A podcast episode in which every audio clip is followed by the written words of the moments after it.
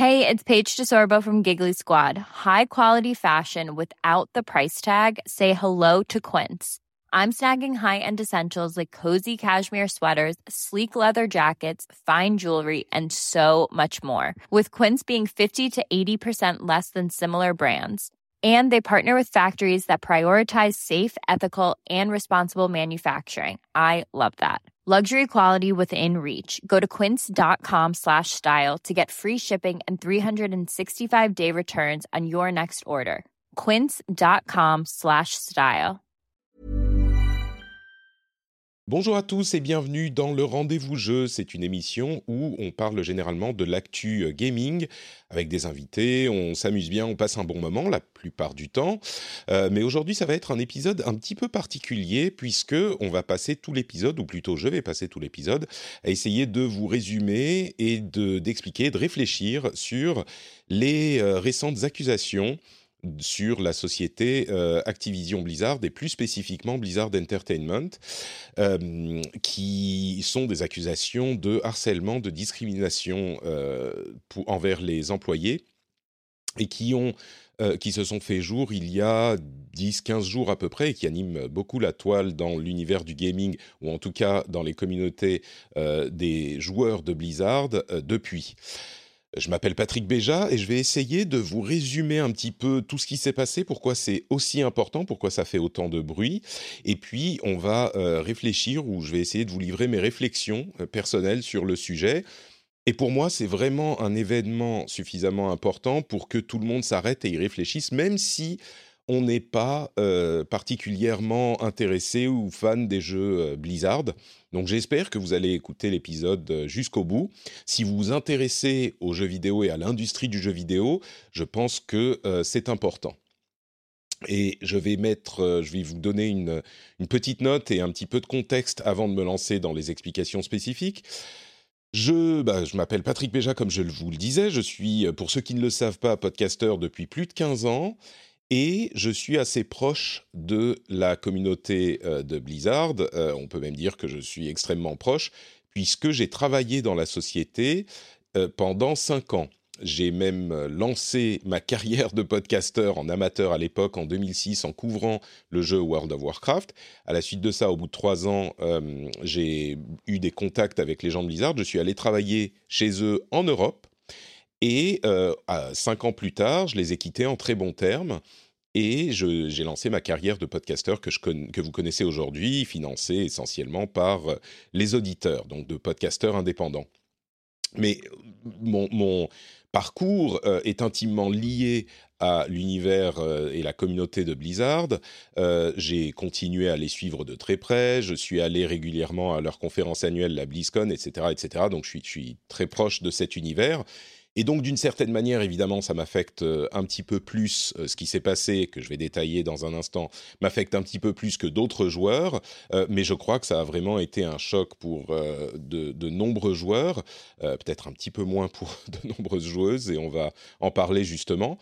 Et au-delà de ça, ça a une portée sur l'ensemble de l'industrie, et même encore plus au-delà de ça, Blizzard est une société que personne dans l'industrie ne peut ignorer. Ils ont une influence énorme et ils ont une notoriété énorme et une image qui est particulière aussi.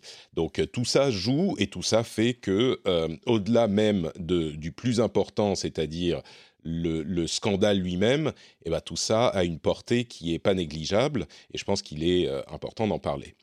Donc, pour ceux qui ont suivi l'affaire de très loin, ou peut-être même qui n'en ont pas vraiment entendu parler, je vais essayer dans un premier temps de vous faire un résumé un petit peu rapide parce qu'on en a beaucoup parlé partout, mais en détail de ce qui s'est passé spécifiquement et puis après je vous livrerai mes réflexions sur le sujet.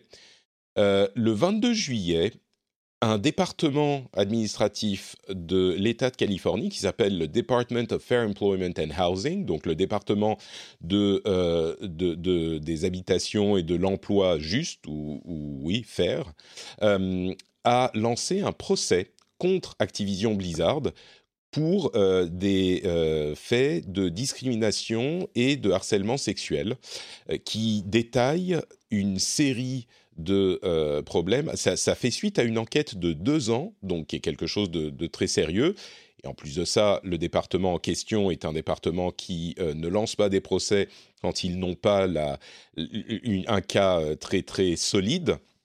Ils ont des centaines de plaintes qu'ils étudient sérieusement et ils lancent quelque chose comme une poignée de procès. Ça se compte sur les doigts d'une main chaque année. Donc, c'est quelque chose de très, très sérieux. Et les peu de détails qu'ils donnent dans le document du procès, puisqu'évidemment, ils gardent les détails pour le procès lui-même, sont assez affligeants déjà en eux-mêmes, sont assez atterrants. Moi, j'ai découvert ça donc le 22 juillet.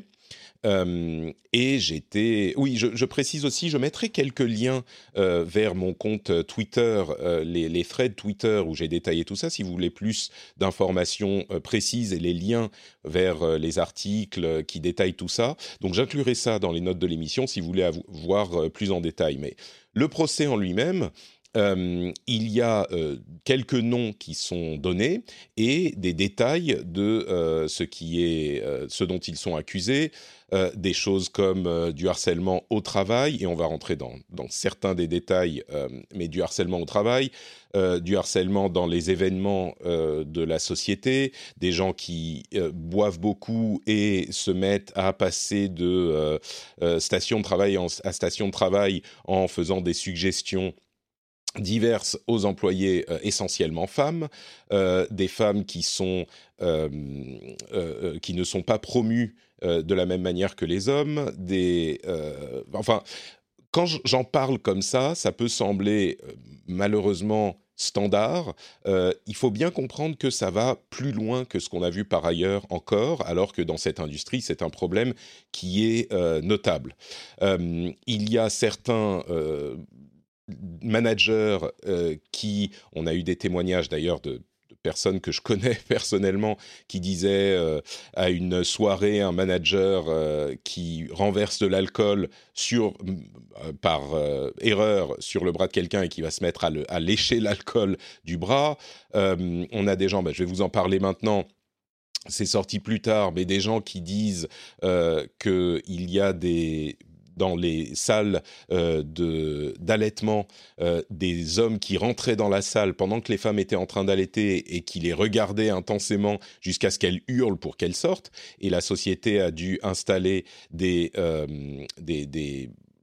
locks, du pouvoir fermer à clé, des clés sur les portes pour que ça ne se produise plus. Ils ont été obligés de...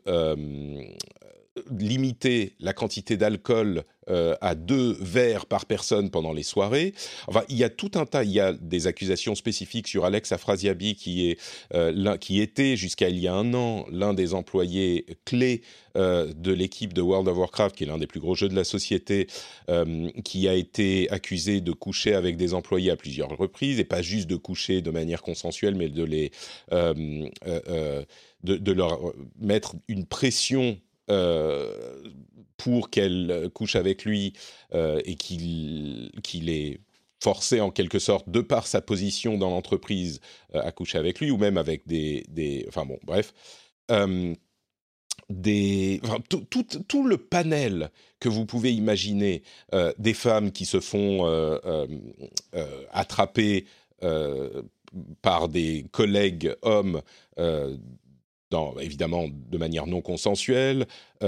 Il y a des hommes qui jouent pendant des heures au boulot alors que les femmes font tout le boulot. Et là encore, c'est quelque chose que, j'en reparlerai dans un moment, mais vu de maintenant, en fait, je l'ai constaté moi-même. Donc, il y a tous ces éléments qui font que ça dépeint un tableau assez horrifiant de Blizzard Entertainment, et je vais continuer à expliquer la manière dont ça s'est passé après les jours suivants, après ces révélations, parce que ça n'est que le début, et c'est déjà assez horrifiant, mais ça n'est que le début. Mais pour expliquer aux gens qui ne sont pas proches de la société Blizzard pourquoi c'est à ce point cataclysmique, il faut bien comprendre que Blizzard avait une position très particulière dans le monde du jeu vidéo. On sait, je crois, depuis quelques années, à quel point l'industrie du jeu vidéo, et à vrai dire au-delà de l'industrie du jeu vidéo, mais en particulier, puisque c'est de ça qu'on parle, et de Blizzard spécifiquement qu'on parle aujourd'hui, mais l'industrie à des problèmes de misogynie, de sexisme, de harcèlement. Et on l'a vu dans les différentes affaires qui ont éclaté ces dernières années, notamment chez Riot Games et Ubisoft l'année dernière, dont on avait assez longuement parlé au moment où ça avait été révélé. On sait à quel point l'industrie est criblée de problèmes. Le truc, c'est que Blizzard faisait figure d'exception dans ce domaine jusqu'à il y a 15 jours.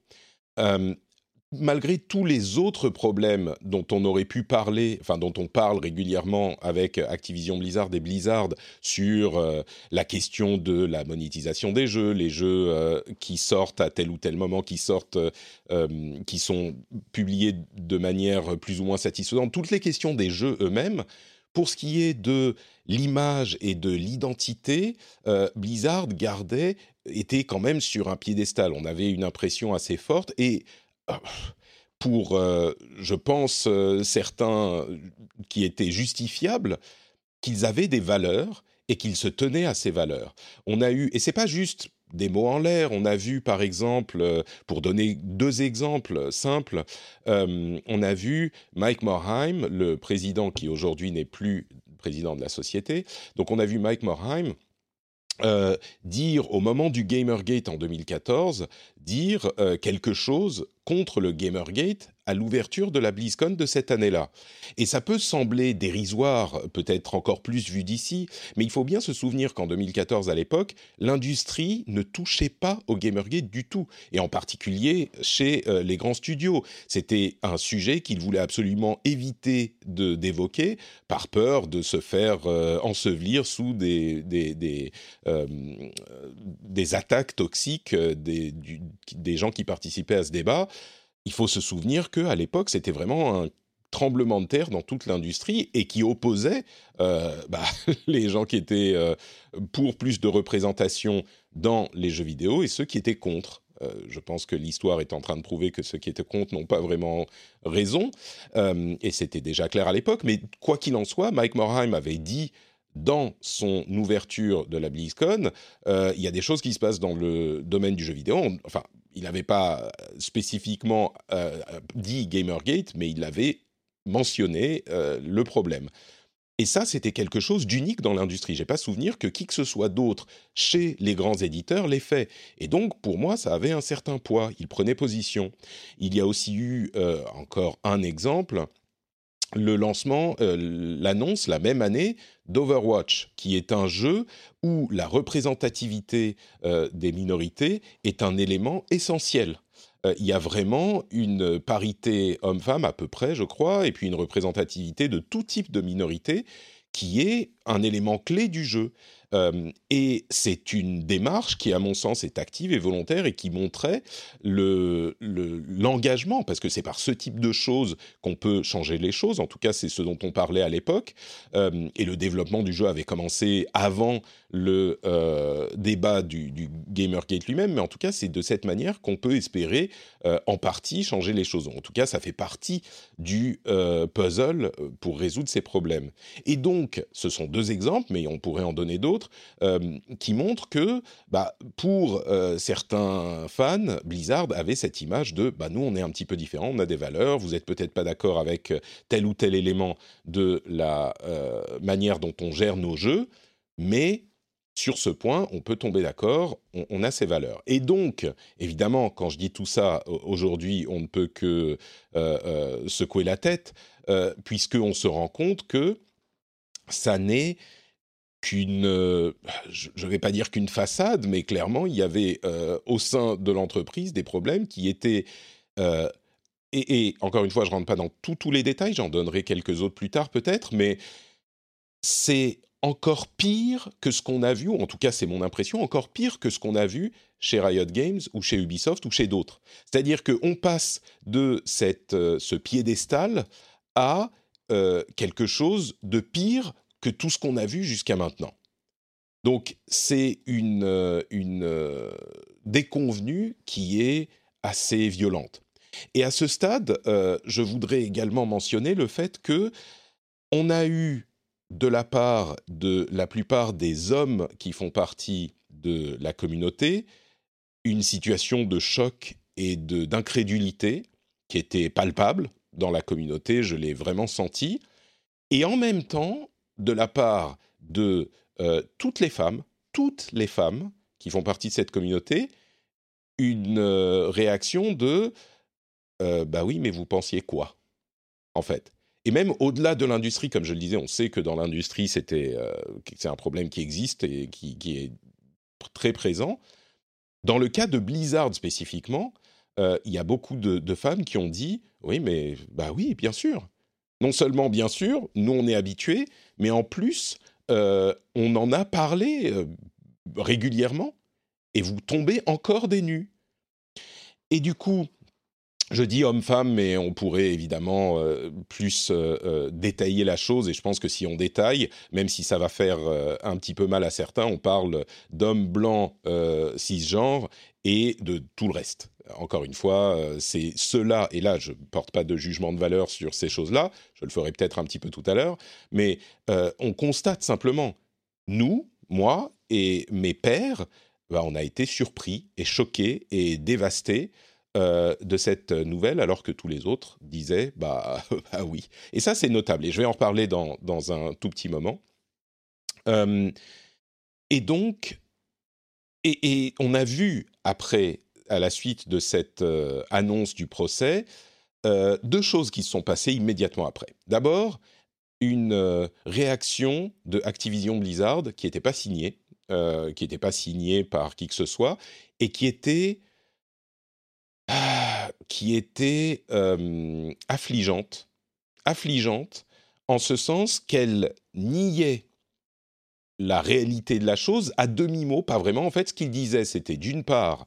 de toute façon, ça, c'est des histoires qui sont vieilles, qui sont déformées, qui ne sont pas réelles et qui n'ont plus rien à voir aujourd'hui. Alors, d'une part, ils disaient, oui, c'est pas vrai, mais en même temps, en gros, ça donnait un petit peu l'impression à demi-mot qu'ils avaient nettoyé tout ça ces dernières années.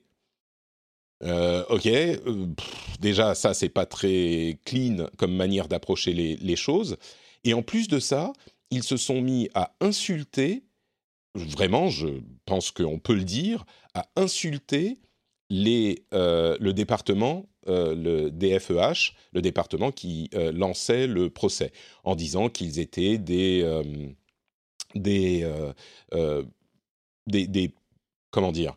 administrateurs qui ne sont redevables à personne, qui lancent des actions irresponsables, etc., etc. En gros, ils nient la réalité de la situation. Et dans le même temps, c'était une réponse vraiment agressive, violente, qui d'ailleurs a été, on pense, puisque je vais en parler dans un instant, mais a été gérée par une femme qui s'appelle Frances Townsend, qui a été engagée par Blizzard il y a 4 mois, par Activision Blizzard il y a environ 4 mois, et qui faisait anciennement partie de l'administration Bush sous...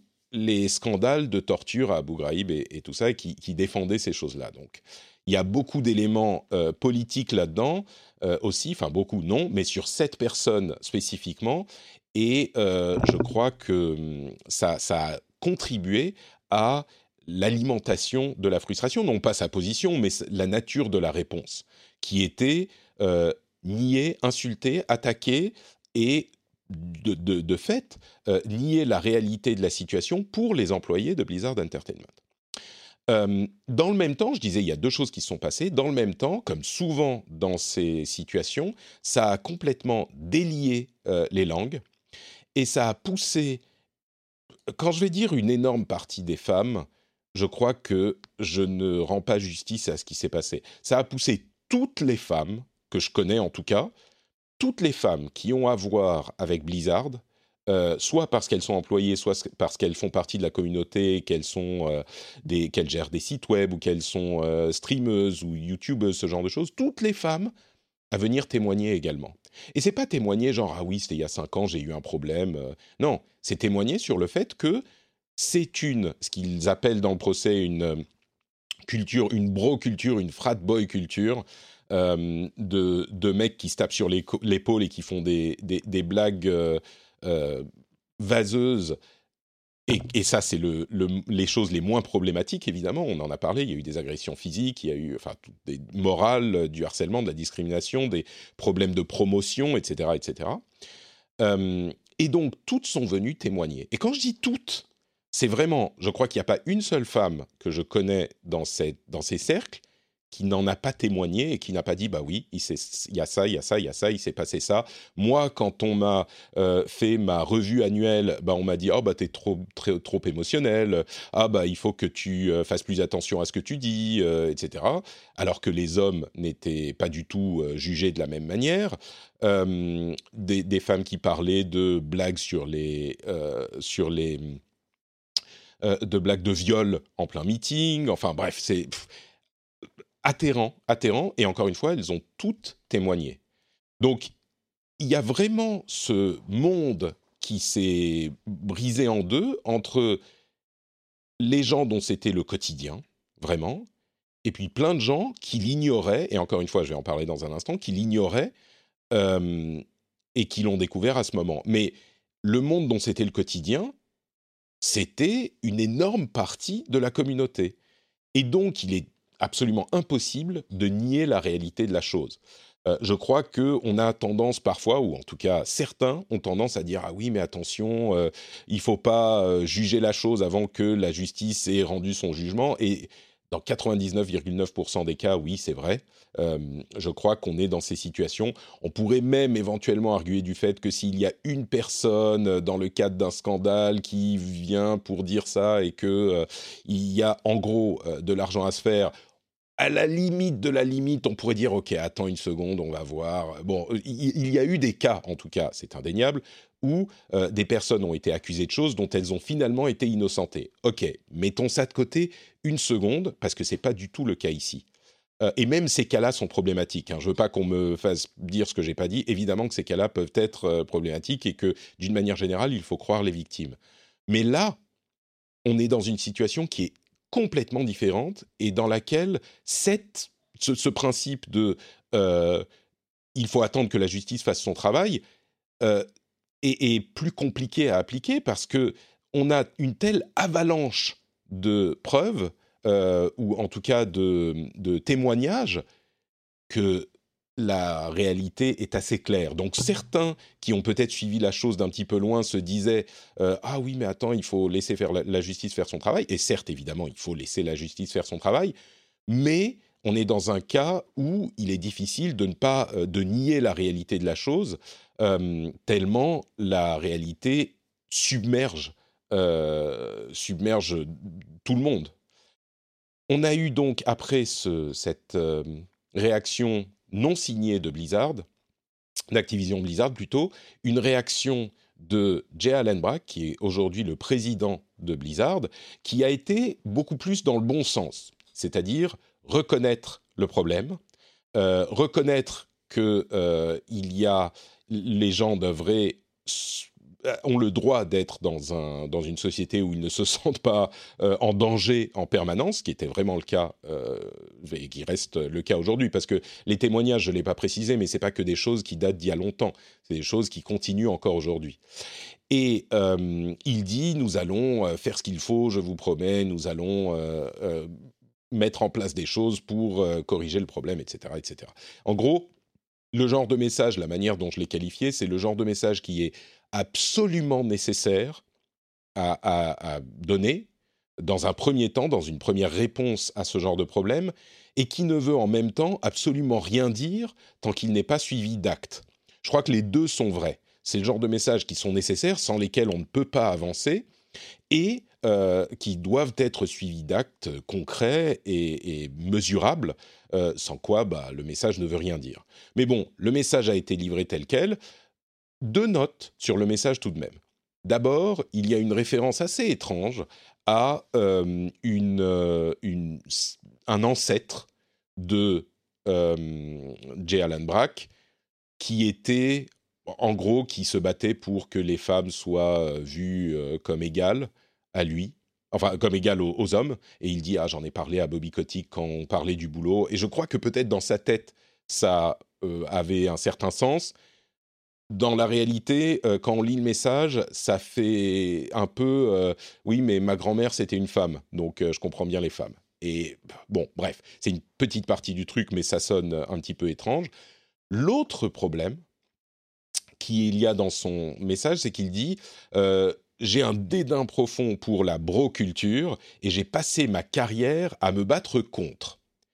Le problème, et là on arrive à un autre élément complètement abracadabrantesque de cette histoire, c'est une vidéo qui a été repostée à la suite de cette histoire sur une vidéo d'un Q&A à la BlizzCon de 2010 où une femme a demandé à un panel de 6 développeurs, elle a posé une question en live, elle demande c'est bien qu'on ait des femmes fortes dans World of Warcraft, mais est-ce qu'on pourrait les avoir habillées normalement et pas comme si elles sortaient d'un catalogue de Victoria's Secret, qui est un catalogue de sous-vêtements féminins, très connu aux États-Unis.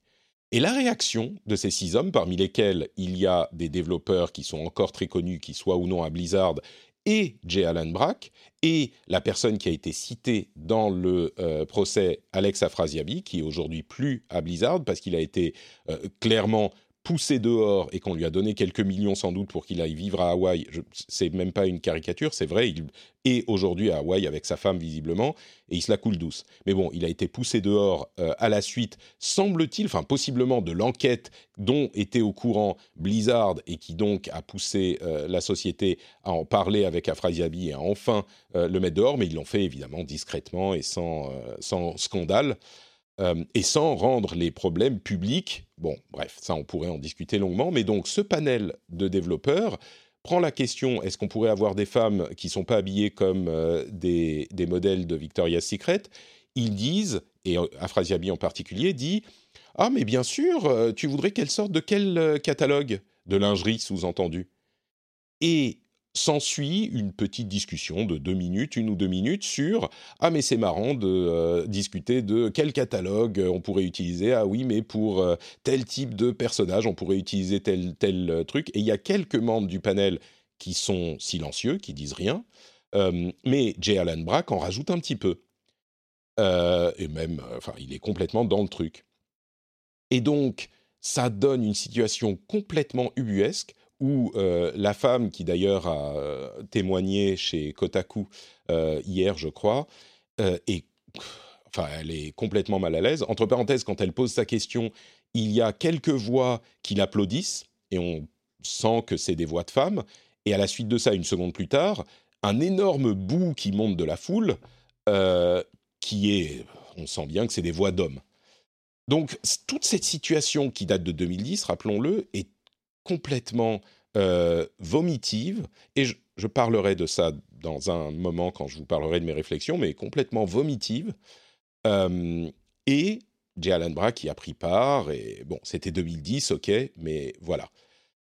Suite à ça, et je laisse mes interprétations pour dans un moment, je continue sur la chronologie, suite à ça, si vous pensiez que c'était terminé, c'est pas terminé, hein, et c'est pour expliquer à quel point cette histoire a pris de l'ampleur. La fameuse Frances Townsend, ancienne de l'administration Bush, poste un message officiel, public, de Activision Blizzard, qui répète en gros ce qui était dans le premier message de la société, où elle insulte en gros les employés du gouvernement qui gèrent la FDEH et qui lance ce procès. Elle dit en plus, moi, de toute ma carrière à Activision Blizzard, elle y est depuis 4 mois, hein, je n'ai jamais vécu ce genre de choses, j'ai traité avec beaucoup de respect et je n'ai jamais eu de problème. Ce qui est... Bon. Elle dit également « Ah, nous voulons avoir un impact positif sur le monde dans nos jeux, nous voulons faire de grandes choses dans nos jeux, dans notre impact sur la société et dans notre environnement de travail. » et nous avons des principes importants et nous avons investi dans le passé pour des mesures d'égalité pour tous les employés et nous sommes engagés dans ce sens, ce qui est en décalage complet avec ce qui se passe autour d'elle, qui est hallucinant et d'ailleurs qui fait référence à plusieurs choses qui sont extrêmement problématiques. Par exemple, on dit souvent il faut que les hommes et les femmes soient payés de la même manière. Et les gens disent, dans ces conditions, dans ces situations, il faut que les payes soient attribuées par le mérite. Et le mérite passe par les évaluations. Et les évaluations, c'est le maillon faible, puisqu'on l'a constaté, et encore une fois, il y a de nombreuses femmes qui ont témoigné et qui ont montré à quel point c'était complètement irréaliste. Enfin, c'est un problème qui est compliqué à résoudre, mais dans ce cas-là, qui ne fonctionnait pas, puisqu'on voit des femmes aujourd'hui de Blizzard Entertainment qui témoignent de la manière dont leurs évaluations de leurs performances sont faites. Et on a des évaluations qui sont ubuesques, et même moi, personnellement, si vous ne voulez pas croire la manière dont ça s'est présenté sur Internet, parce qu'on ne peut pas croire ce qui est sur Internet, j'ai, moi, des expériences de femmes qui travaillaient, parce que je travaillais avec elles, je le savais, hyper durement, beaucoup mieux que les hommes de l'équipe, et qui restaient à des positions plus basses. Et encore une fois, on a des témoignages d'hommes et de femmes qui montrent que les hommes étaient en train de jouer 70% du temps à des jeux vidéo et que les femmes faisaient tout le boulot. Et moi, de mon expérience, c'est vrai que la personne sur laquelle je pouvais le mieux compter quand je travaillais depuis l'Europe avec les équipes américaines, eh ben, c'était, en tout cas, spécifiquement, je vous parle d'un cas que j'ai vécu moi-même, c'était une femme, c'est certain, et bon, je reviendrai là-dessus. Donc, le problème de l'évaluation des performances, c'est bien beau, mais dans la réalité, si le système est pourri à la base, eh ben, ça n'aide pas. Continuons. Suite à cette déclaration de Frances Townsend, les choses ont vraiment commencé à bouger du côté de Blizzard elle-même, de la société de Blizzard, en ce sens que les employés, hommes et femmes, se sont réunis pour organiser une sorte de manifestation, ce qui s'appelle un walkout, c'est-à-dire qu'ils sortent de la société, ils ne travaillent pas, et pendant tous ces jours-là, là on parle de l'espace de 4 jours, hein, pendant ces jours-là, des employés de Blizzard disaient « mais on bosse plus, là, on est tous en train de réfléchir, il n'y a quasiment aucun boulot qui se fait sur World of Warcraft, on est tous en train de processer toute cette histoire, de réfléchir à ce qu'on peut faire. » Et donc ils font un walkout, donc ils sortent de la société, ils se rejoignent devant les bureaux, rejoints d'ailleurs par d'autres employés qui étaient d'anciens employés ou des employés qui travaillaient depuis la maison. Et ils font une sorte de mini-manifestation devant les bureaux. Et il circule une lettre ouverte à la société qui est signée par de très nombreux employés et d'anciens employés, dont je fais partie d'ailleurs, j'ai signé la lettre ouverte, qui renie les déclarations de Townsend et qui a une liste d'exigences diverses qui vont de plus de transparence dans les processus d'emploi et de promotion à des audits externes, etc. Donc il y a toute une série de demandes. Et je ne sais plus si je l'ai mentionné, mais vraiment pendant ces 10 jours, je peux vous assurer que j'étais hors de moi 24 heures sur 24. Et je sentais que c'était la situation de la plupart des employés et des gens de la communauté. On en a beaucoup parlé entre nous et on était tous furieux. Donc là, si j'essaye, la raison pour laquelle je le dis, c'est que si j'essaye de montrer les choses, d'expliquer les choses de manière factuelle, je peux vous assurer qu'en revoyant mes tweets, vous pourrez aller les consulter vous-même, je repense à quel point tout ça a été énervant à un point difficile à exprimer. Et dans le même temps, je pense et j'en parlerai là encore, à quel point nous, les hommes, on était énervés, frustrés et choqués. Et bah, c'était pas du tout le cas des femmes, et c'est important à noter. Bref, ils organisent le walkout, envoient la lettre ouverte et continuent à réfléchir à la manière dont ils peuvent vraiment organiser les choses en dehors de ce qui se passe au niveau du management d'Activision Blizzard et même contre le management d'Activision Blizzard. Mike Morhaime, qui est l'ancien président de Blizzard et fondateur de Blizzard, l'un des fondateurs, le fondateur principal, publie une lettre qui est dans le ton de ce que j'expliquais tout à l'heure, sans doute sans les petites fautes, je dirais, de la lettre de J. Allen Brack, la lettre de J. Allen Brack était une lettre interne, mais qui a été leakée au public. Mais comme toujours dans ce genre de cas, quand il y a une lettre interne, on part du principe qu'elle va être leakée. Donc on l'écrit comme quelque chose de public. Donc ça, il faut le noter aussi. Mais Mike Morhaime publie sur Twitter, il n'est plus chez Blizzard depuis maintenant un peu plus de 2 ans. Il a fondé sa propre société, une nouvelle société qui s'appelle Dreamhaven. Comme beaucoup d'employés de Blizzard et de leaders de Blizzard qui ont quitté la société ces 2 ou 3 ou 4 dernières années. Donc Mike Morhaime publie une petite lettre où il s'excuse, il prend sa responsabilité, il dit qu'il a honte. Et donc, c'est là encore... et il dit à quel point il pensait qu'il avait des valeurs et tout ça a été balayé, etc., etc. Le genre de lettre, encore une fois, qui est nécessaire, absolument nécessaire, je crois, et qui ne veut rien dire si les choses ne sont pas suivies d'actes. Il n'est plus chez Blizzard, mais il a aujourd'hui une société qui va faire des jeux vidéo aussi. Donc, il est encore dans le bain, on va dire. Et donc, ensuite, après ça, je vais continuer à détailler, parce que c'est pas fini. Quelques jours après... On est à 5 jours, à peu près, de la publication du procès. Kotaku publie un article dans lequel il détaille des conversations entre développeurs pendant une BlizzCon, des conversations sur Facebook de développeurs, dont le fameux Alex Afrasiabi, mais pas que, qui, à propos d'une suite dans un hôtel qui s'appelle la Cosby suite, la suite Cosby de Bill Cosby.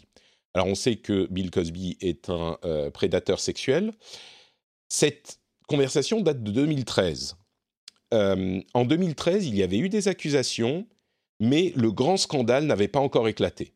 Et certains développeurs ont dit, en fait, c'était une référence au pull horrible que portait toujours Bill Cosby, parce qu'il y avait chez Blizzard une salle de réunion où les tapis étaient de cette couleur horrible, et donc c'est devenu Cosby, machin. À la limite, peu importe. C'est vrai que 2013, c'était pas aussi public. Il serait surprenant que personne n'ait entendu parler de ces accusations non plus dans le groupe. Mais bon, à la limite, pourquoi pas ? C'est facile de juger la chose d'ici, alors qu'en 2013, les choses étaient différentes, admettons. Mais la nature des discussions reste ce qui est important. C'est ça, la clé de la chose, en fait. La nature des discussions, c'est « Hey, j'amène les meufs dans la chambre. Ok, vas-y, toi, t'es en train d'arriver ? Oui, mais attends, tu sais que tu peux pas tous les épouser. Hein. Mais si je peux, je viens du Moyen-Orient, moi. Ah, mais attends, t'as mal écrit « fuck » au lieu de marier, d'épouser. Ah, vous venez ? Ok. » Et ça, c'est une discussion qui a lieu entre les développeurs du jeu dans une messagerie privée sur iPhone, et c'est un screenshot, et quelqu'un l'a posté, c'est Alex Afrasiabi qui l'a posté sur Facebook, en discutant avec ses amis, et disent « Ah, mais c'est le meilleur chat de l'histoire de l'humanité, ha ha ha, trop fort, ok. » Et je vous en lis un extrait, mais il y a d'autres choses qui pourraient être détaillées sur cette discussion aussi. Alors ensuite, certains disent, oui, le développeur qui dit « j'amène les meufs », il parlait en fait de sa femme et de sa fille. Genre, c'était une blague, haha, on rigole. Ok, mais ça change pas, admettons même que ça soit vrai, c'est pas garanti, mais ça change pas la nature de la discussion. Et le fait que des choses comme ça pouvaient se passer, dans le cadre où, quelques années plus tôt, il répondait à la femme qui demandait... si on pouvait avoir des femmes habillées normalement dans le jeu, et la réponse qu'il donnait publiquement, c'était ça. Donc ça dépeint une culture générale de la société, j'utilise des mots légers, qui est clairement problématique. Enfin, Bon, en dehors même de la question de Cosby suite ou de la suite Cosby ou de l'équipe Cosby de la BlizzCon. Vous voyez, c'est des choses qui sont indéniables. On continue dans cette veine. L'équipe de World of Warcraft décide de retirer les références à Alex Afrasiabi qui sont dans le jeu, parce qu'ils mettent souvent des références au jeu à des personnes... de l'équipe de développement ou de la communauté dans le jeu. Là, ils annoncent, on va les retirer, ce qui est, là encore, un truc qu'il faut faire, mais qui n'est pas la solution. Enfin, je pense que personne n'a prétendu que c'était la solution. Et dernière étape, là, on est il y a 2 jours, la fameuse Frances Townsend publie un article, enfin, sur Twitter, publie un tweet disant... publie un tweet avec un article qui parle des problèmes du whistleblowing, des lanceurs d'alerte en Amérique, au milieu de ce scandale qui a été rendu possible par des lanceurs d'alerte, et se met à bloquer des employés de Blizzard qui lui répondent. Alors, je ne doute pas que les employés lui ont répondu de manière pas très polie, peut-être, mais enfin, elle est la Chief Compliance Officer de Activision Blizzard, elle est celle qui a été choisie pour répondre au problème. Elle se met à bloquer des employés sur Twitter. Enfin, c'est encore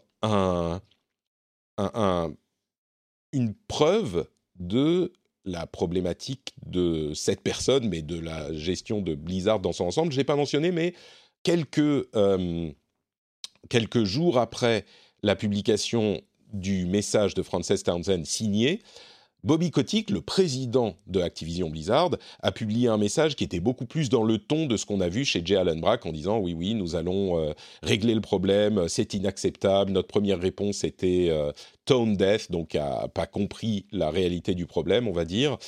Et d'ailleurs, vous avez la possibilité de contacter 7 firmes d'avocats, qui est une organisation indépendante à laquelle vous pourrez parler de manière anonyme, etc., etc.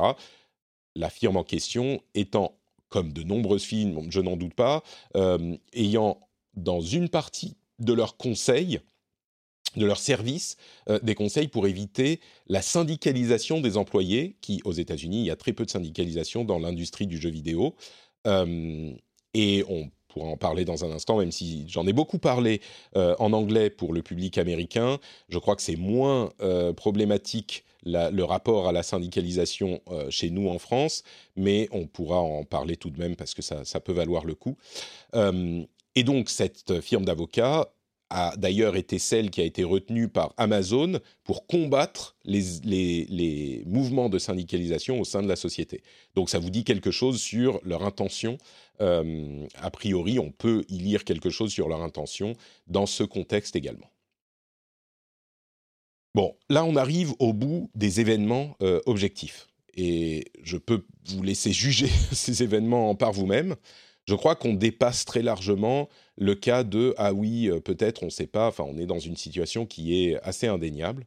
Et je voudrais parler d'une ou deux choses qui sont issues de mes longues réflexions et de mes nuits à ne pas dormir pendant mes vacances au milieu de tout ce problème. La première de mes réflexions, c'est une question sur la responsabilité dans cette affaire. Et la responsabilité de nous tous, de tout le monde. Si on évoque encore une fois l'histoire du panel de 2010 à la BlizzCon avec la femme qui demande si on peut avoir des personnages féminins qui n'ont pas le physique de quelqu'un qui sort, enfin, qui ne sont pas habillés comme des femmes qui sortent d'un catalogue de Victoria's Secret. C'était donc en 2010 à la BlizzCon, gros événement communautaire. À l'époque, moi, je travaillais pour la société et je pense que j'étais à ce moment, au moment du panel, dans une pièce au premier étage en train de staffer des interviews de développeurs. Donc je pense que je ne l'ai pas vu en direct. Ceci dit, moi, ce que je faisais après les conférences, après les journées de travail, c'est que, étant un grand fan de jeux vidéo et de jeux Blizzard, bah, je rentrais dans ma chambre d'hôtel et je regardais les conférences de la journée que je n'avais pas pu voir. Donc, il n'est pas du tout impossible que j'ai vu cette question, que j'ai vu cette réponse. Je ne m'en souviens pas, mais vraiment, je ne serais pas du tout surpris si je l'avais vue. Et bah, ça ne m'a pas vraiment fait réagir. Enfin, j'imagine que sur le moment, je me suis dit « Ah, mais quelle réponse de con !» Franchement, il aurait pu dire autre chose, ou « Ah, voilà, encore un connard », ou « Je ne sais même pas, encore un connard ». J'ai sans doute travaillé avec Afrasiabi ensuite, parce que je gérais des interviews, et ça ne m'a pas marqué plus que ça. Au-delà, peut-être, d'une réaction sur le moment que j'ai vite balayée. Et en la regardant aujourd'hui, on est tous d'accord, ça me donne envie de vomir. C'est insupportable. Et je pense qu'on est nombreux à l'avoir vu à l'époque. Peut-être pas vous spécifiquement, mais... peut-être que vous l'avez vu, que vous ne vous en souvenez pas. En tout cas, je suis sûr que de nombreuses personnes dans notre communauté de fans de Blizzard l'ont vu. Et ce n'est pas devenu un scandale. Ce n'est pas devenu un scandale, alors que c'est inacceptable. Ça aurait dû mener au... je ne sais pas si on peut dire pour cette question au renvoi de la personne, mais au minimum des excuses publiques et contrites. Au minimum. Et un mouvement général. Enfin, on était avant Gamergate, on était avant MeToo. Mais on était dans une situation qui était... Enfin, la question reste la question, et ça aurait dû... Tous, ça aurait pas dû passer, et on l'a laissé passer. Je vois, depuis donc le scandale, des gens que je connais, que j'apprécie, que je respecte, des femmes qui témoignent. Et je l'ai évoqué un tout petit peu, mais en y repensant, je vois des choses qui auraient dû... au minimum, me donner la puce à l'oreille. Des femmes qui évoquaient, ah, tu sais, quand on parlait des scandales de Riot ou de Ubisoft ou d'autres, des femmes qui disaient, tu sais, quand ça va sortir sur Blizzard, ça va finir par sortir. Et ma réaction, c'était pas, attends, mais quoi ? Dis-moi en plus, qu'est-ce qui se passe ? Je suis pas un journaliste d'investigation, mais je fais partie de cette communauté, j'aurais dû... Ma réaction, c'était sans doute... ah merde, elle a dû avoir une mauvaise expérience, hein. Pouf, encore une preuve qu'il faut changer l'industrie. Ah bah bravo Patrick. Ma réaction, c'était pas, mais dis-moi plus. Et si elle veut pas en parler, peut-être qu'elle veut pas en parler, mais... Ma réaction, c'était pas de voir cette collègue avec laquelle je travaillais directement, qui bossait 10 fois mieux que les autres, qui rendait toutes les choses possibles, qui était une rockstar, pour moi. Voir qu'elle faisait des tâches de petites mains à la BlizzCon, année après année, après avoir prouvé sa valeur. Et je me disais, ah bah, à la BlizzCon, tout le monde met la main à la pâte, ok. Et aujourd'hui, je ne sais pas, peut-être que... Enfin, clairement, c'était, j'imagine, parce que elle était poussée vers le bas par ses collègues. Et elle a finalement eu un titre de PR manager, elle a évolué, et on lui a dit « Ah ben n'en parle pas trop parce que ça peut faire des jaloux. » Alors que pendant ce temps, ses collègues hommes étaient promus facilement et passaient leur soirée à boire et à faire les cons et leur journée à jouer aux jeux vidéo. Alors, bon. J'allais dire, je ne sais pas qui spécifiquement, mais enfin, c'est elle qui témoigne et c'est elle qui le dit, et je la connais et je lui fais confiance, et je l'ai vue. Et j'ai pas été lui demander, j'ai vu qu'elle était pas bien sur Twitter, et j'ai pas été la voir lui demander, mais qu'est-ce qui se passe ? Alors on n'était pas les meilleurs amis du monde, mais on a travaillé ensemble toutes les semaines pendant plusieurs années. J'aurais dû. Et je crois qu'on est tous responsables de ça, tous nous les... Encore une fois, ça va en gêner certains, mais nous, principalement, les hommes blancs cisgenres, parce qu'on est dans cette situation où on n'a pas besoin de se poser ces questions. Et... évidemment, on n'est pas tous responsables au même niveau. Évidemment, les gens qui sont les plus responsables sont les gens qui faisaient ce genre de choses, on est d'accord. Après, il y a les gens qui couvraient. Et à ce propos, j'aimerais... je pense que c'est assez clair dans la communauté aujourd'hui, mais il y a des gens qui ont commencé à dire « Ah oui, l'influence d'Activision prouve encore sa négativité, voilà, ça fait plusieurs années que ça dure, les jeux sont mauvais à cause d'Activision, les jeux sont monétisés comme ça à cause d'Activision, et tout est la faute d'Activision. » D'une part, c'est discutable pour tout le reste, mais là, je pense qu'il est clair que ça remonte bien plus loin que la prétendue influence négative d'Activision, et ça remonte en fait à un moment où les fondateurs de la société, ce qu'on a comme date et élément précis où les fondateurs de la société étaient encore, avaient les mains sur le volant. Et donc, je crois que ça dénote d'une culture qui date de, enfin qui a évolué en tout cas depuis le début. La société a été fondée, je crois, en 95. Bon, bah, elle était fondée par des mecs qui ont peut-être pris le melon ou qui ont baigné dans cette culture toxique. Et ça a évolué comme ça. Alors, on ne sait pas à quel point Morhaime était au courant. Au minimum, il aurait dû être au courant, je crois. Et il ne l'a pas fait parce que pour lui, il ne l'a pas vu peut-être, ou il l'a vu et il a fait que il pensait avoir réglé le problème. On va reparler de ça dans une seconde. Je voudrais finir sur la question de la responsabilité. Tout le monde n'est pas responsable au même niveau.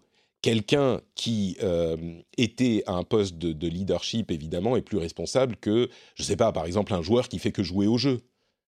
Mais il y a un panel, je crois que la culture toxique du jeu vidéo est présente partout, et peut-être que grâce à Gamergate, grâce à MeToo, grâce au scandale chez Riot et Ubisoft, on s'en rend un petit peu plus compte aujourd'hui.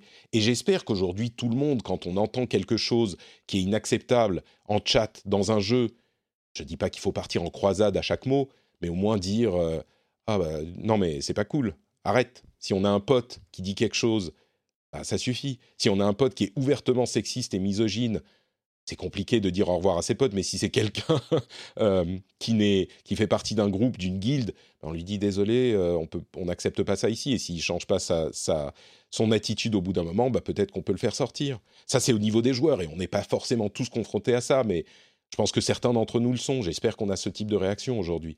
Mais les influenceurs, les podcasteurs, les youtubeurs, les twitchers...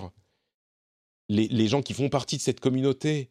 J'ai vu certains, et comme je le disais, j'en ai beaucoup parlé, donc je suis désolé si vous avez déjà entendu ça en anglais, mais certains ont héroïquement dit qu'il était important de ne pas harceler les gens, parce qu'il y a des gens qui ont trouver comme solution au problème d'aller dire aux employés de Blizzard « Ta société est inacceptable, tu devrais démissionner tout de suite, pourquoi tu travailles chez eux, tu es complice », y compris à des femmes qui sont victimes, ce qui est quand même...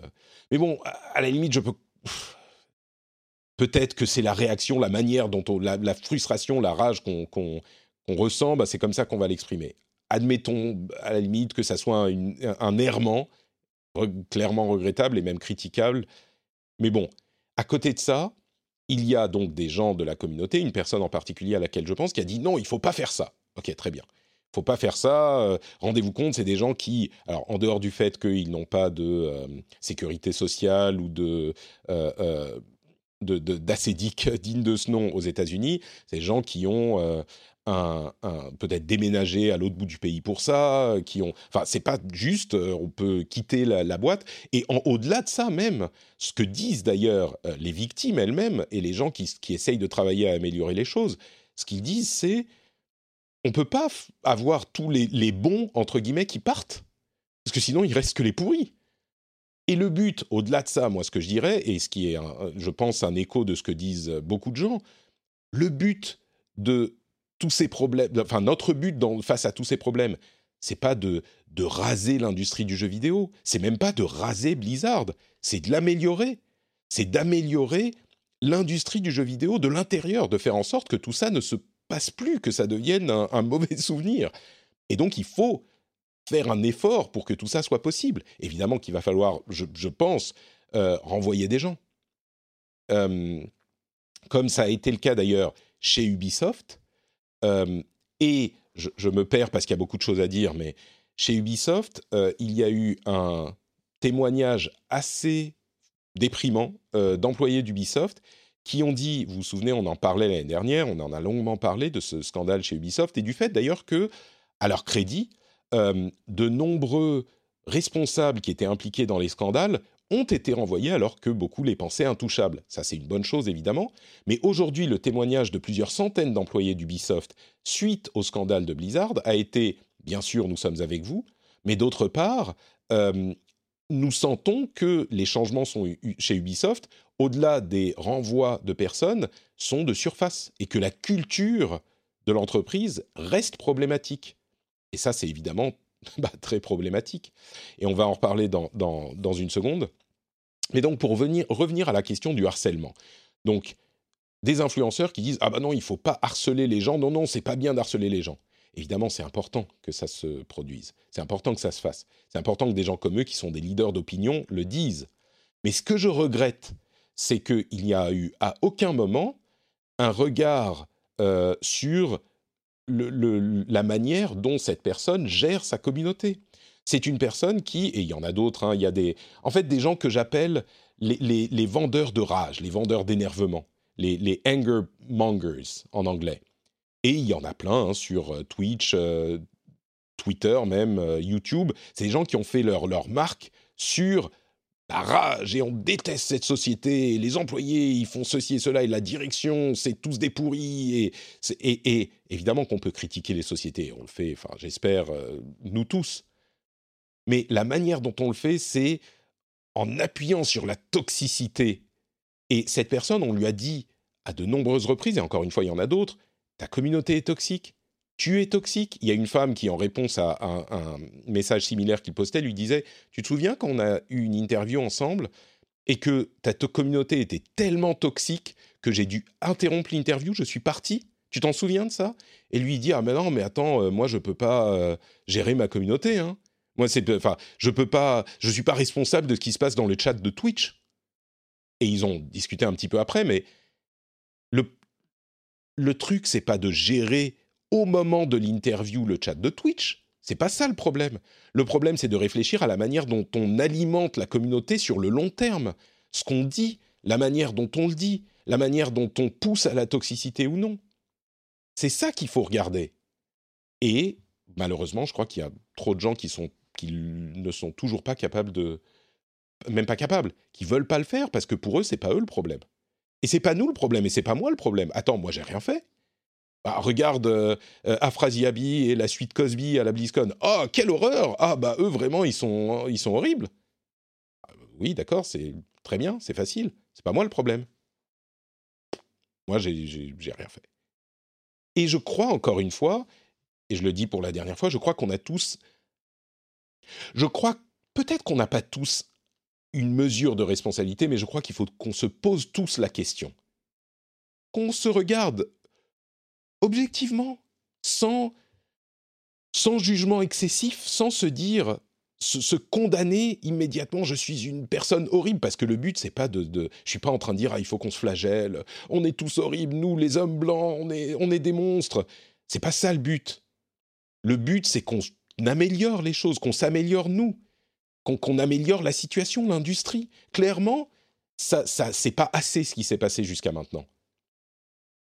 Et malgré Gamergate, et malgré MeToo, ça continue à se produire chez Blizzard, dans l'industrie, dans la société tout entière. Et certains vont se dire « Ah bah oui, les gros AAA, les gros éditeurs, c'est vraiment la merde chez eux. » Non, c'est pas que chez eux. Quand je dis « on est tous responsables », c'est pas que chez les gros. Encore une fois, si on écoute les témoignages, c'est partout dans l'industrie. Et quand je dis partout dans l'industrie, c'est pas chez tous les gros développeurs. C'est chez les indés, et parfois même pire qu'ailleurs chez les indés. Et on l'a vu avec différents scandales. C'est chez les indés, c'est chez les développeurs de taille moyenne, c'est partout. Partout. C'est pour ça que je dis on est tous responsables. Et parce qu'on a on s'est autorisé à ne pas le voir chez Blizzard. Et il y a des gens qui vont dire « Ah bah attends, non, moi je le savais, hein, moi je m'en doutais bien que chez Blizzard c'était pareil. » Ok, il y a des gens qui savent toujours tout, qui le savaient. Ok, peut-être que vous étiez... Mais à ce moment, vous étiez où ? Vous étiez où quand vous en parliez peut-être de chez Blizzard. Encore une fois, il y a beaucoup de gens qui... Et je crois, c'était un sentiment général, une faute, mais on pensait que Blizzard, même si on était conscient de l'ensemble de l'industrie, on pensait que Blizzard, bah, c'était un peu l'exception. Et on est responsable de ça. Je pense que le message sur ce point, enfin cette réflexion que je veux exprimer est assez claire. Sur d'autres choses qu'on peut faire, il y a la question de la syndicalisation aux États-Unis qui est importante. Et il y a un sentiment anti-syndicaliste qui va plus loin que ce qu'on peut penser ailleurs, en Europe notamment, et qui est vraiment problématique parce qu'il y a cette idée que les syndicats aux États-Unis, sont la mort de l'entreprise. Et je crois qu'on a, en France aussi, je vais parler de la France parce que je connais, il y a un sentiment d'opposition entre les syndicats et le patronat de manière un petit peu caricaturale parfois. Mais je crois que personne ne penserait que les syndicats ne devraient pas exister, contrairement aux États-Unis. Je crois qu'en France, certains regrettent certaines positions jusqu'au boutiste de syndicats, certains disent on pourrait faire les choses autrement, certains partent du principe qu'il faudrait peut-être, comme en Allemagne, et je suis désolé si vous pensez qu'on parle dans des sujets politiques, mais c'est ce dont on parle de la société et de l'intention politique, c'est l'intention naturelle des changements dans la société, donc forcément on ne peut pas ne pas parler de ces choses-là. J'espère que je le fais de manière assez neutre et objective, j'essaye en tout cas, mais sur les questions des syndicats, on peut dire certains pensent qu'il faudrait que la syndicalisation soit obligatoire, de manière à ce que ça soit représentatif de tous les employés, ce qui est peut-être moins le cas aujourd'hui où il y a les éléments les plus actifs et donc les plus revendicateurs qui sont représentés dans les syndicats. Peut-être que ça pose un problème à certains, mais c'est pas ça qui est important. Ce que je veux dire, c'est que je crois que personne va dire il ne faut pas que les syndicats existent. Personne. Enfin, d'une manière générale, on comprend l'importance d'avoir la voix des employés qui est portée devant la voix des entreprises de manière à ce qu'une discussion puisse exister. Donc, je ne vais pas trop insister sur ce point pour nous, en français et en France et dans les pays francophones, parce que ce n'est pas aussi problématique qu'aux États-Unis. Aux États-Unis, il y a vraiment un sentiment anti-syndicaliste qui est violent et ils ne comprennent pas l'importance. J'ai fait cette analogie avec le système judiciaire. Hiring for your small business? If you're not looking for professionals on LinkedIn, you're looking in the wrong place. That's like looking for your car keys in a fish tank.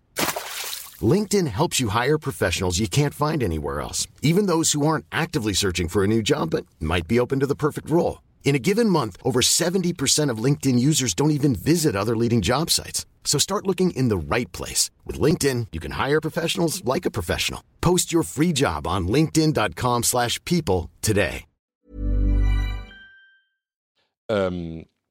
Dans le système judiciaire, parfois, il y a des jugements qu'on peut critiquer, des technicalités qui vont faire qu'une personne coupable va s'en sortir ou ce genre de choses. Mais personne ne dirait faut pas qu'il y ait de juges, faut pas que les criminels soient redevables devant la société et qu'on les mette devant des juges pour qu'il y ait un jugement et une condamnation. Le système judiciaire, on ne voudrait pas qu'il disparaisse, évidemment, même s'il y a des problèmes. C'est cette similarité que j'ai essayé d'établir avec les problèmes de syndicats. Avec cette notion tout de même que Hollywood, c'est un exemple aussi que je donne, Hollywood est extrêmement syndicalisé. Encore une fois, les syndicats fonctionnent de manière très différente aux États-Unis et en France. Tous les employés d'Hollywood, enfin tous les travailleurs d'Hollywood, quasiment, font partie d'un syndicat. Il y a les Producers Guild of America, Directors Guild of America, etc. Et les gaffeurs, enfin les électriciens, les mécaniciens, tout ça. Moi, j'ai travaillé dans le cinéma, donc je connais un petit peu ça aussi. Et je peux vous assurer que quand on n'a pas des règles claires qui sont établies, ça dérape très très vite dans les domaines du cinéma et de la télévision. Parce que c'est des projets qui sont monumentaux. Et ça ressemble d'ailleurs beaucoup à ce qui se passe dans le domaine du jeu vidéo, sauf que dans le domaine du jeu vidéo, ça dure sur 2, 3, 4, 5 ans. Ça mène à des problèmes comme le crunch et la culture toxique d'entreprise qu'on constate aujourd'hui. Donc, tout ça pour dire que la syndicalisation, même si ce n'est pas la solution ultime à tout, est importante, je crois, dans l'industrie du jeu vidéo aujourd'hui, parce qu'il faut que les employés aient une voix. Enfin, un employé seul n'a pas de voix, tout simplement, et puis il faut qu'elle soit portée par un groupe, il faut que tout simplement ils se regroupent et puissent parler et puissent être entendus. Et je crois que, évidemment, en France, la syndicalisation ne résout pas tous les problèmes, on le constate bien, on l'a constaté chez Ubisoft et ailleurs, mais c'est une pièce du puzzle. Et puisque j'évoque la France, je veux mentionner aussi, dans la question de la responsabilité, ma première réaction quand on a entendu parler de ces scandales, ça a été heureusement que moi j'étais en France et qu'on avait beaucoup d'employés et des managers, des femmes dans des positions de managers. Donc, heureusement chez nous, ça s'est bien passé. Hein. Et j'y ai travaillé 5 ans. Et puis je me suis dit, mais c'était de 2009 à 2014 pour ceux qui ne savent pas. Et puis je me suis dit, mais attends une seconde, peut-être qu'il faudrait que tu poses la question. Donc j'ai envoyé 1 ou 2 emails. Et je constate que des problèmes de harcèlement... Moi, je pensais vraiment qu'il y en avait pas. Enfin, pas. On peut jamais partir du principe qu'il va y avoir aucun connard dans des sociétés. Donc, je pouvais imaginer qu'il y en avait un ou deux problèmes réglés par les HR, les ressources humaines, dont on a constaté d'ailleurs... Ah, je ne l'ai même pas dit, j'ai oublié de le dire. Vous vous souvenez de cette suite Cosby, avec la photo, avec le portrait de Bill Cosby ? Il y avait un responsable ressources humaines dans la photo. Donc, c'est pour montrer à quel point les responsables des ressources humaines ne travaillent pas pour les employés, mais pour éviter des problèmes à la société. En tout cas, dans les exemples qu'on a vus ici. Je ne veux pas insulter tous les responsables de ressources humaines. Je suis sûr que leur travail est compliqué dans cette industrie en particulier. Mais on le constate, elles ne font pas le... Ces responsables, je ne sais même pas pourquoi j'ai dit « elles » automatiquement, parce que c'est vrai que souvent les responsables des ressources humaines sont des femmes, en tout cas dans mon expérience, mais « ils » et « elles », ces départements ne remplissent pas leur rôle d'aider les employés dans ces cas-là. Et c'est pour ça, j'y reviendrai dans une seconde et je vais conclure là-dessus, qu'on a besoin d'audits externes, clairement. Mais donc... Il y avait le responsable des ressources humaines dans cette photo, et je parlais de ressources humaines, je ne sais même plus, j'ai perdu le fil de ma pensée, mais ils n'aident pas dans ces situations, on l'a constaté. Donc, pour revenir à cette personne qui disait il ne faut pas être toxique, bah oui, il faut qu'on regarde soi-même avant de commencer à parler des autres. Ou même pas, je ne veux pas le dire de manière agressive, parce qu'il y a une réaction dont je veux parler également, qui est une réaction de rejet, une réaction défensive quand on est accusé de ce genre de choses. Et je crois qu'elle est naturelle, et il ne faut pas nier le fait qu'elle est naturelle. Quand on vous dit, quand vous regardez les choses et on vous dit « Ah, c'est la responsabilité des hommes blancs cisgenres », ou quand on vous dit, dans une relation que vous avez eue avec quelqu'un, ah, « mais toi, t'as dit ça, tu sais, c'est limite ». Première réaction, c'est naturellement, c'est de dire bah, « Ouah, attends une seconde, moi j'étais pas dans la suite Cosby, j'ai jamais agressé personne, moi je suis pas allé attraper les seins d'une collaboratrice alors qu'elle était en train de discuter avec des amis. Pourquoi tu m'accuses moi ?» Et c'est naturel de se dire ça. Et je crois qu'il faut comprendre que ce sentiment est naturel, le comprendre, l'internaliser, le mettre de côté pendant quelques minutes, et se dire, OK, qu'est-ce qu'elle est en train de dire, cette personne ? Pourquoi est-ce qu'elle est arrivée à cette conclusion ? Qu'est-ce qu'elle ressent ? Et pourquoi est-ce qu'elle ressent ça ? Et peut-être même si, au final, après avoir réfléchi à la question, on se dit, OK, bon, moi, je pense que je ne suis pas dans cette catégorie, peut-être pas lui dire, ah, mais attends, ça va, moi jamais, hein. Et dire, OK, je comprends. Et y réfléchir, et avoir un petit peu d'humilité. Combien de fois j'ai eu cet instinct de me dire bah, « Attends, non mais moi, non, pas du tout, pas moi !»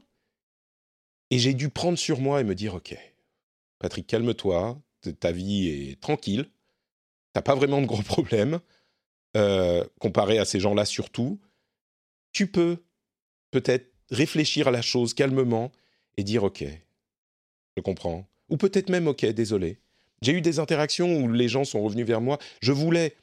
Ma première réaction, ça a été d'avoir des femmes venir témoigner de leurs problèmes dans mes émissions.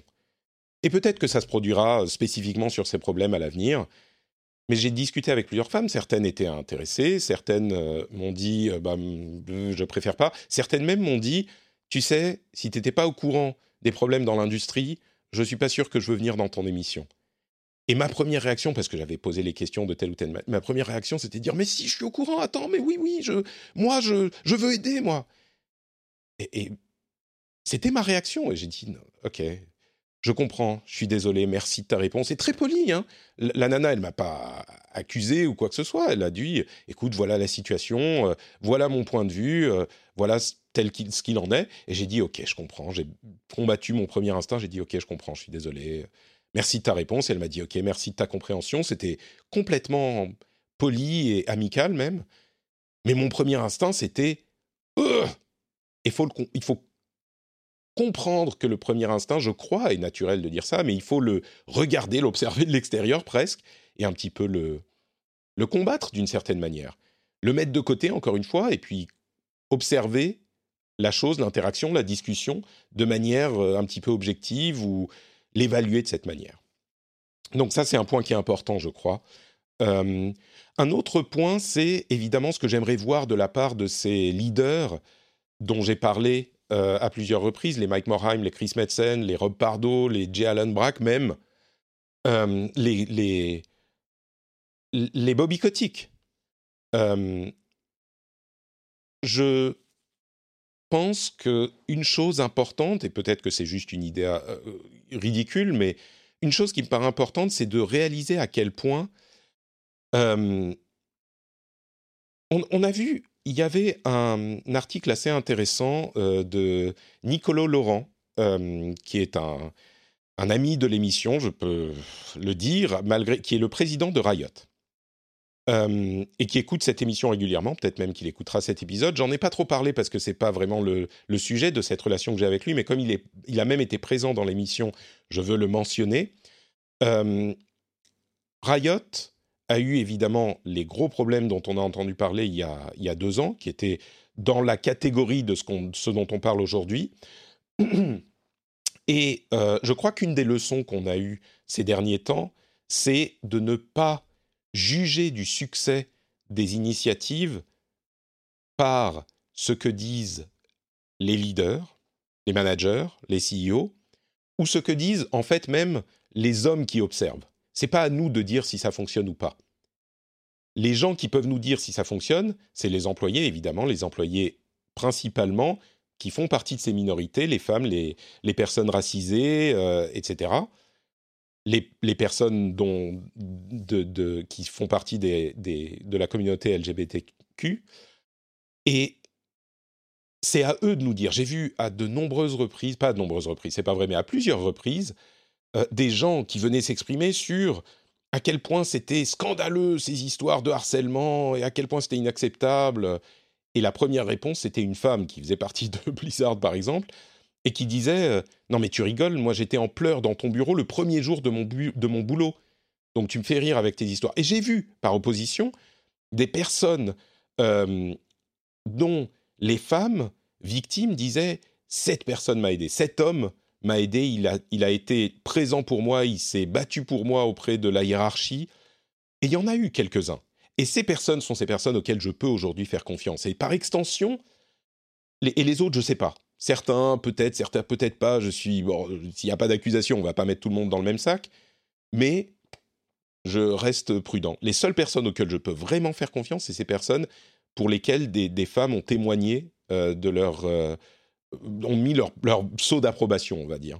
Et par extension, dans ces grands scandales, le seul moyen dont on peut savoir si ça marche ou pas, c'est le témoignage des employés, qui souvent passent par des investigations de journalistes précieuses, les investigations et précieux, les journalistes, qui parlent de ces choses-là. Et on l'a vu on a vu leur rôle dans la révélation des scandales, et on l'a vu, moins souvent, mais j'espère que ça va continuer, dans des follow-up, dans des histoires qui ont lieu, qui sont publiées 1 an après. On l'a vu dans le cas de Riot. Ça semblait être allé dans le bon sens, et j'ai entendu encore une fois des témoignages d'employés, qui disent « ça va dans le bon sens », donc même s'il y a encore des problèmes, et on entend encore parler de problèmes, moi...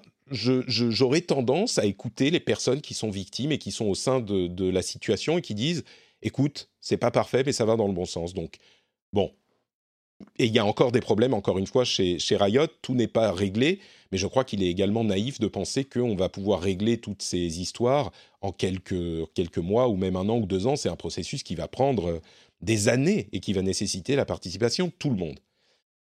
La raison pour laquelle j'évoque toute cette histoire de Riot et de Nicolas, c'est qu'il avait publié un article qui me paraissait intéressant sur ce sujet, suite à tous les problèmes qu'ils ont eus chez Riot, et qu'ils ont visiblement essayé de résoudre, et encore une fois, dont certains employés au moins, même quand ils parlent, il et elle parlent de manière anonyme, semblent dire que ça va dans le bon sens, au minimum. Eh bien, il a publié un article où il disait, l'un des problèmes, je vais paraphraser son article, mais l'un des problèmes qu'on a constaté, c'est que le management semble penser faire quelque chose quand il règle les problèmes qui lui sont présentés. C'est-à-dire qu'on a un problème, parfois sérieux, qui est présenté au manager, aux execs, et qu'ils vont dire « Ah, mon Dieu, ça c'est inacceptable. Cette personne, bon, on va la pousser dehors, on va la réprimander, ou... mais bon, on a géré. Hein. » Et peut-être une fois, deux fois, trois fois par an, ça arrive, parce qu'encore une fois, il ne peut pas y avoir... dans la meilleure configuration, on peut imaginer qu'il ne peut pas avoir une société sans connards, il y aura toujours des connards, ok, bon. Le réel problème dont il parle, et ça me semble correspondre peut-être possiblement à la réalité, c'est qu'il y a 10 fois plus, 20 fois plus de problèmes qui ont lieu dans l'entreprise. Et comme on a la peur de ne pas être entendu, la peur de représailles, la peur d'être ostracisé, la peur que les ressources humaines ne vous aident pas, et au contraire, eh ben personne n'explique, personne ne parle. Et c'est pour ça que quand les problèmes sont révélés par un article ou un procès, tout à coup, toutes ces voix sortent.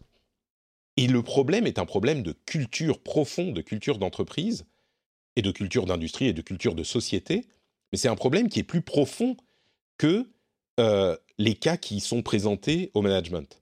Et ces cas-là sont des sortes de symptômes, et quand on règle ces cas-là, on se préoccupe des symptômes et pas des causes. Et donc, les personnes, admettons qu'elles soient bien intentionnées, admettons que Mike Morhaime ait voulu implémenter, ce qui est encore une fois difficile à croire, mais j'ai aussi entendu des témoignages de femmes qui disent « mais tu ne te rends pas compte de la distance qu'il y a entre les employés de base et les présidents ». Des femmes hein, qui ont été victimes de ces problèmes très directement. Et d'autres qui disent les CEO, au minimum, doivent savoir, et je crois que je m'inscris dans cette argumentation, et Mike Morhaime aurait dû savoir, au minimum. Mais bon, on constate qu'il ne peut pas savoir, il ne peut pas parce que c'est physiquement impossible, mais dans la réalité, ils ne savent pas. C'est peut-être un meilleur moyen de le dire. Ils ne savent pas. Les gens qui sont à la tête, s'ils devraient savoir au minimum, eh ben même là, ils ne savent pas. Donc ce qu'il faut faire, à mon sens, c'est mettre en place des systèmes qui rendent impossible le fait de ne pas savoir. Ce que je voudrais de la part de personnes comme Morhaime ou comme Metzen ou comme Pardo ou d'autres, il y a eu genre 5 ou 6 sociétés différentes qui ont été formées par des employés de Blizzard, qui d'ailleurs, aujourd'hui, on se pose la question de savoir si c'est pas Activision qui a nettoyé. Je pense que c'est peu crédible comme idée, mais peut-être que Activision s'est rendu compte, Bobby Kotick s'est rendu compte de ces choses-là, il a dit mais... OK, peut-être parce que c'est dangereux au niveau de l'image, ou peut-être parce qu'il était clairement scandalisé, j'en sais rien. Peut-être qu'il a dit, bah non, on nettoie tout ça, vous partez, je sais pas. Alors, c'est encore une fois, je pense qu'on a l'impression en tout cas que c'est pas dans la politique de la maison, mais maintenant on sait pas. Je me suis rendu compte par exemple, suite à un tweet de quelqu'un, que Jeff Kaplan, qu'on adore tous dans la... dans l'équipe de Overwatch, qui est parti si discrètement il y a quelques mois de ça, son surnom de Tigole, en fait, c'est Tigole BTs, qui est une inversion sur Big Old Titties. Big Old Titties. Les gros lolos, on va dire. On va dire ça comme ça. Alors, c'est certainement un pseudo qu'il a utilisé, qu'il a créé, je ne sais pas, au début des années... À la fin des années 90, il devait avoir... il était un abruti, comme nous tous, dans ses années d'adolescence, et il trouvait ça marrant. Peut-être que c'est que ça. Peut-être qu'il y a plus derrière, je ne sais pas. Mais donc, ce que je voulais dire là-dessus, c'est qu'il faut que ces gens qui ont la main sur le volant...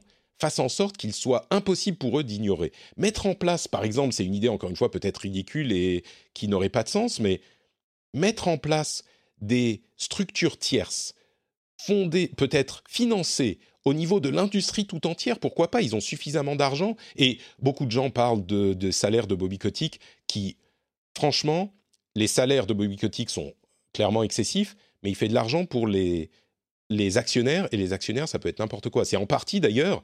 des gens de l'entreprise qui sont dans l'entreprise, qui d'ailleurs, les femmes gagnent moins d'argent et donc gagnent moins d'argent des dividendes parce que, et des bonus sur les performances de la boîte parce qu'elles sont jugées plus durement, donc c'est un cercle vicieux. Mais bon, par rapport aux actionnaires, vous pouvez, vous, acheter des actions d'Activision. Donc, il fait de l'argent quand Activision fait beaucoup d'argent. Mais le fait de réduire son salaire ne changerait pas la condition des femmes et des minorités dans ces entreprises. Donc, il y a des gens qui ont parlé de ça.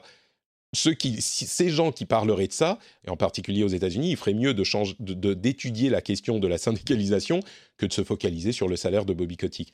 Ceci dit, je suis d'accord, la raison pour laquelle j'en parle, il va gagner, je ne sais plus combien, 215 millions de dollars cette année. Qu'on prenne 100 de ces millions et qu'on les mette sur un fonds indépendant d'audit des sociétés de l'industrie du jeu vidéo, parce qu'on parle de l'industrie du jeu vidéo. 100 millions de Bobby Kotick, peut-être 10 ou 15 ou 20 ou 50 millions d'Activision, de Ubisoft, quelques millions de chez Riot, quelques millions de Mike Morhaime, qui a fait beaucoup d'argent et qui fonde son propre studio, quelques millions de toutes ces sociétés, et on fait un fonds indépendant. Je dis une idée comme ça, c'est n'importe quoi, mais on va voir des académiques qui ont fait un boulot incroyable sur ces sujets.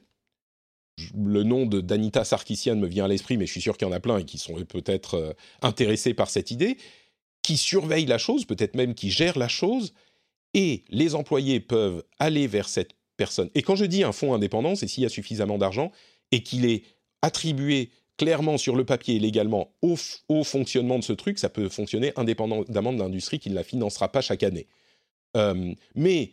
Donc, une organisation indépendante vers laquelle les employés peuvent aller pour expliquer ce qui se passe dans les sociétés et qui a un accès direct aux documents confidentiels, bien sûr, mais aux documents de la société, aux emails, peut-être qui fait une sorte de travail d'enquête de ce type-là, et qui a un lien direct avec les présidents, et qui vient faire des rapports tous les mois. Peut-être tous les 3 mois, je ne sais pas, mais quelque chose qui leur dise directement comment ça se passe. Peut-être même des rapports publics. Si on a vraiment l'intention de corriger le problème, comme le dit Morhaime, et d'être un acteur de ce changement, peut-être des rapports publics. Je crois que tout le monde sera d'accord, encore une fois, sur le fait qu'on ne peut pas arriver à zéro, ou en tout cas, ça me semble compliqué, il y aura toujours des connards. Mais si le rapport est public, la pression est réelle, on ne peut pas... Et même, vous savez, on peut mettre en place des systèmes où un rapport est privé pendant 1 mois, 3 mois, 6 mois, 1 an, et si rien n'est fait, ou si les choses sont... On peut parler des questions d'il y a 1 an et comment elles ont évolué de manière publique, pour laisser au moins une chance à la société de régler les problèmes. Parce que, évidemment, les sociétés ne vont pas vouloir que tout soit entièrement rendu public. C'est là que ça devient... Oula, attends une seconde. Mais de manière réaliste, si jusqu'à maintenant, et malgré toute cette bonne volonté affichée, ils n'ont pas réussi, et je dis « ils » parce que c'est essentiellement des hommes, ils n'ont pas réussi à se rendre compte de l'étendue des problèmes, même, avant même de parler de les corriger, se rendre compte de l'étendue des problèmes. En quoi est-ce que, demain, les choses seront différentes s'ils font les choses de la même manière ? Il n'y a pas de raison que ça soit différent. Et peut-être qu'ils ont d'autres idées, peut-être qu'il y a d'autres systèmes, peut-être qu'il y a d'autres moyens. Clairement, je crois qu'on l'a vu, une firme d'avocats indépendante qui conseille les grandes sociétés pour combattre la syndicalisation des employés aux États-Unis, je ne crois pas que c'est comme ça qu'on va régler les problèmes. Peut-être que je me trompe, peut-être qu'il y a de la vraie bonne volonté là-dessus, mais j'y crois pas trop. Mais du coup, j'attends de voir les systèmes qu'ils vont mettre en place pour rendre la chose impossible à ignorer. Cette idée d'une organisation, et je dis une grande organisation trans-industrie, me paraît être une bonne idée, mais peut-être qu'il suffirait d'avoir une organisation de taille plus modeste qui gérait quelques sociétés, ou j'en sais rien, mais ce genre de choses externes, indépendants, qui auditent et qui a une ligne directe avec les présidents. Bah là, ça serait difficile à ignorer. Je crois, peut-être qu'il y a d'autres solutions, j'en sais rien, mais il faut que les choses se passent de manière différente de la manière dont ça s'est passé jusqu'à maintenant. Il y a une opportunité particulière dans le monde du jeu vidéo qui est tellement sclérosé, et dans le cadre des employés et des ex-employés de Blizzard aujourd'hui, et en particulier de Morhaime et des autres. Je veux entendre ce qu'ils vont faire pour rendre les choses plus difficiles à ignorer pour eux. Et bon, je crois qu'on a parlé pendant presque 1h30. Je crois que j'ai couvert tout ce dont je voulais parler. Et je répéterai que le but ultime est de corriger ces problèmes. Le but n'est pas de détruire Blizzard. Peut-être, moi je ne crois pas, et ce que disent les victimes, c'est pas ça. C'est de rester justement dans le maquis. Non, c'est une analogie qui n'est pas très à propos, mais je veux dire dans le thick of it, dans les broussailles, et de se battre, et de corriger d'améliorer les choses, d'améliorer cette industrie et de la transformer, j'espère. Le but ultime, c'est de la transformer en un endroit où une femme peut se dire « j'aimerais travailler dans cette industrie » et pas se dire « ah ouais, va falloir que je fasse gaffe à ce qu'on ne fasse pas ceci, ceci et cela ». Et à se faire agresser, harceler et avoir des dépressions nerveuses, comme j'en ai vu tellement. Le but, c'est d'avoir un endroit où les gens peuvent travailler sans avoir peur. Et j'espère qu'on pourra y arriver. Peut-être que ça va prendre 5 ans, 10 ans, j'en sais rien, mais faut qu'on se batte pour ça. Et qu'on se batte activement. Et je crois que c'est un truc qui prend du temps. Je le disais tout à l'heure, c'est un truc qui prend du temps. On a eu Gamergate, et je crois que sans Gamergate, sans MeToo, ces choses ne sont pas possibles aujourd'hui. La réaction qu'on voit aujourd'hui, je crois, j'espère, est beaucoup plus outrée et choquée et par les hommes, en tout cas, comme je le disais, que ça n'aurait été le cas il y a 5 ans ou 6 ans. Je crois qu'on n'aurait pas eu un tel scandale il y a 5 ans ou 6 ans, ou certainement avant Gamergate. Donc, je crois que c'est un processus qui est long parce que le mal est profond. Et c'est un problème de culture qu'on ne peut pas changer en 1 an, qu'on ne peut pas changer en renvoyant 3 personnes. C'est un travail constant sur le long terme. Et j'espère que nous ferons tous partie de cet effort. J'espère. Le prochain épisode sera un épisode plus normal sur l'actualité et l'actualité qu'on a ratée pendant ces quelques dernières semaines. Peut-être qu'on fera une discussion, si vous avez des questions, je ne sais pas, peut-être une discussion entre nous tous en after show sur le prochain épisode, peut-être qu'il sera public du coup, ce coup-là. On verra si vous avez des choses à dire, peut-être que plus personne n'a rien à dire, c'est possible aussi, et que maintenant il faut réfléchir et agir sur le long terme et pas juste faire quelque chose maintenant et pas passer la frustration et ne plus y penser. Donc... on verra. Si vous voulez en discuter, poser des questions et dire ce que vous en pensez, vous êtes les bienvenus dans l'after show. On sera sur Twitch la semaine prochaine, jeudi à midi. Et puis donc en after show après la fin de l'enregistrement de l'épisode classique.